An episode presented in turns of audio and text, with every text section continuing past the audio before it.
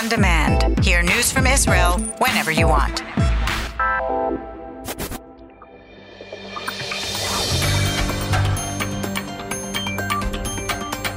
You are listening to the English language news of Kan, the Israeli Public Broadcasting Corporation. Good afternoon. It's 2 p.m. in Israel, Wednesday, June the 26th, 2019. This is Nomi Segal with the top news at this hour.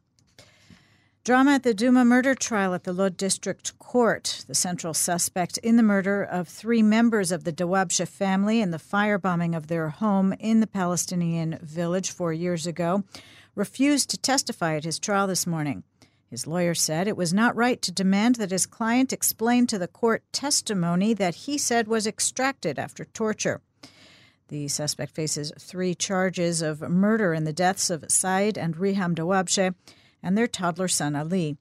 Another young son, Ahmed, was critically hurt in the crime, which is believed to have been nationalistic.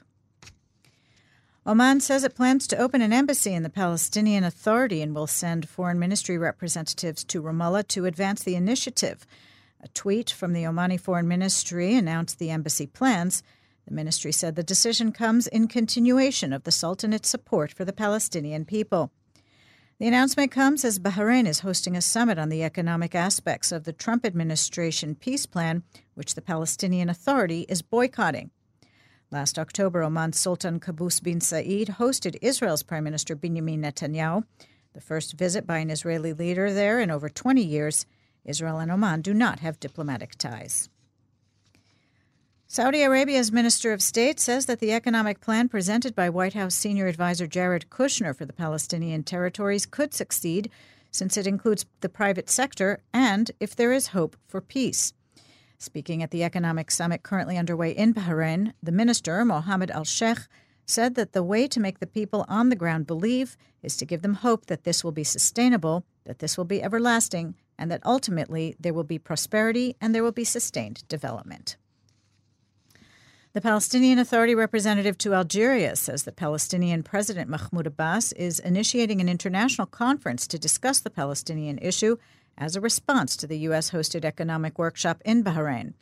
The Palestinian official told the Turkish news agency Anadolu that Abbas has already discussed the matter with Russia and France and that the summit would work toward implementing UN resolutions regarding the Palestinians. Politics. Prime Minister Benjamin Netanyahu says that reports of a proposed rotation agreement with Benny Gantz of the Blue and White Party are spin no such thing was ever offered, and there is no contact between the Likud and Blue and White, Netanyahu said. The prime minister stressed that he has no intention of giving up his natural partners in a right wing government. His comments come as speculation of a bid to cancel the September elections has been gathering steam. Netanyahu said that in coming days he will meet with Knesset Speaker Yuli Edelstein to discuss the latter's initiative to call off the September vote.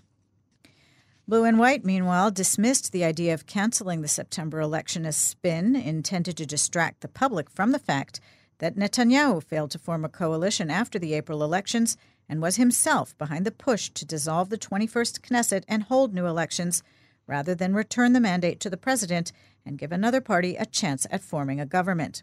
Now he is looking for a magic solution because he understands that he will lose in the upcoming national vote.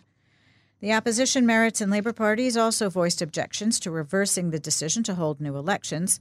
Meanwhile, Yediot Ahronot reported this morning that the latest initiative follows internal polling in the Likud, which has shown that it stands to lose seats in the upcoming vote to Yisrael Beiteinu. Adalah, the legal center for Arab minority rights in Israel, has asked the Attorney General to cancel the Afula City Council decision that bars non city residents access to a municipal park during the summer holiday. Attorney Sari Araf said that the decision is targeted primarily against Arab Israelis who live around Afula and follows the racist declarations, in his words, of the city's mayor.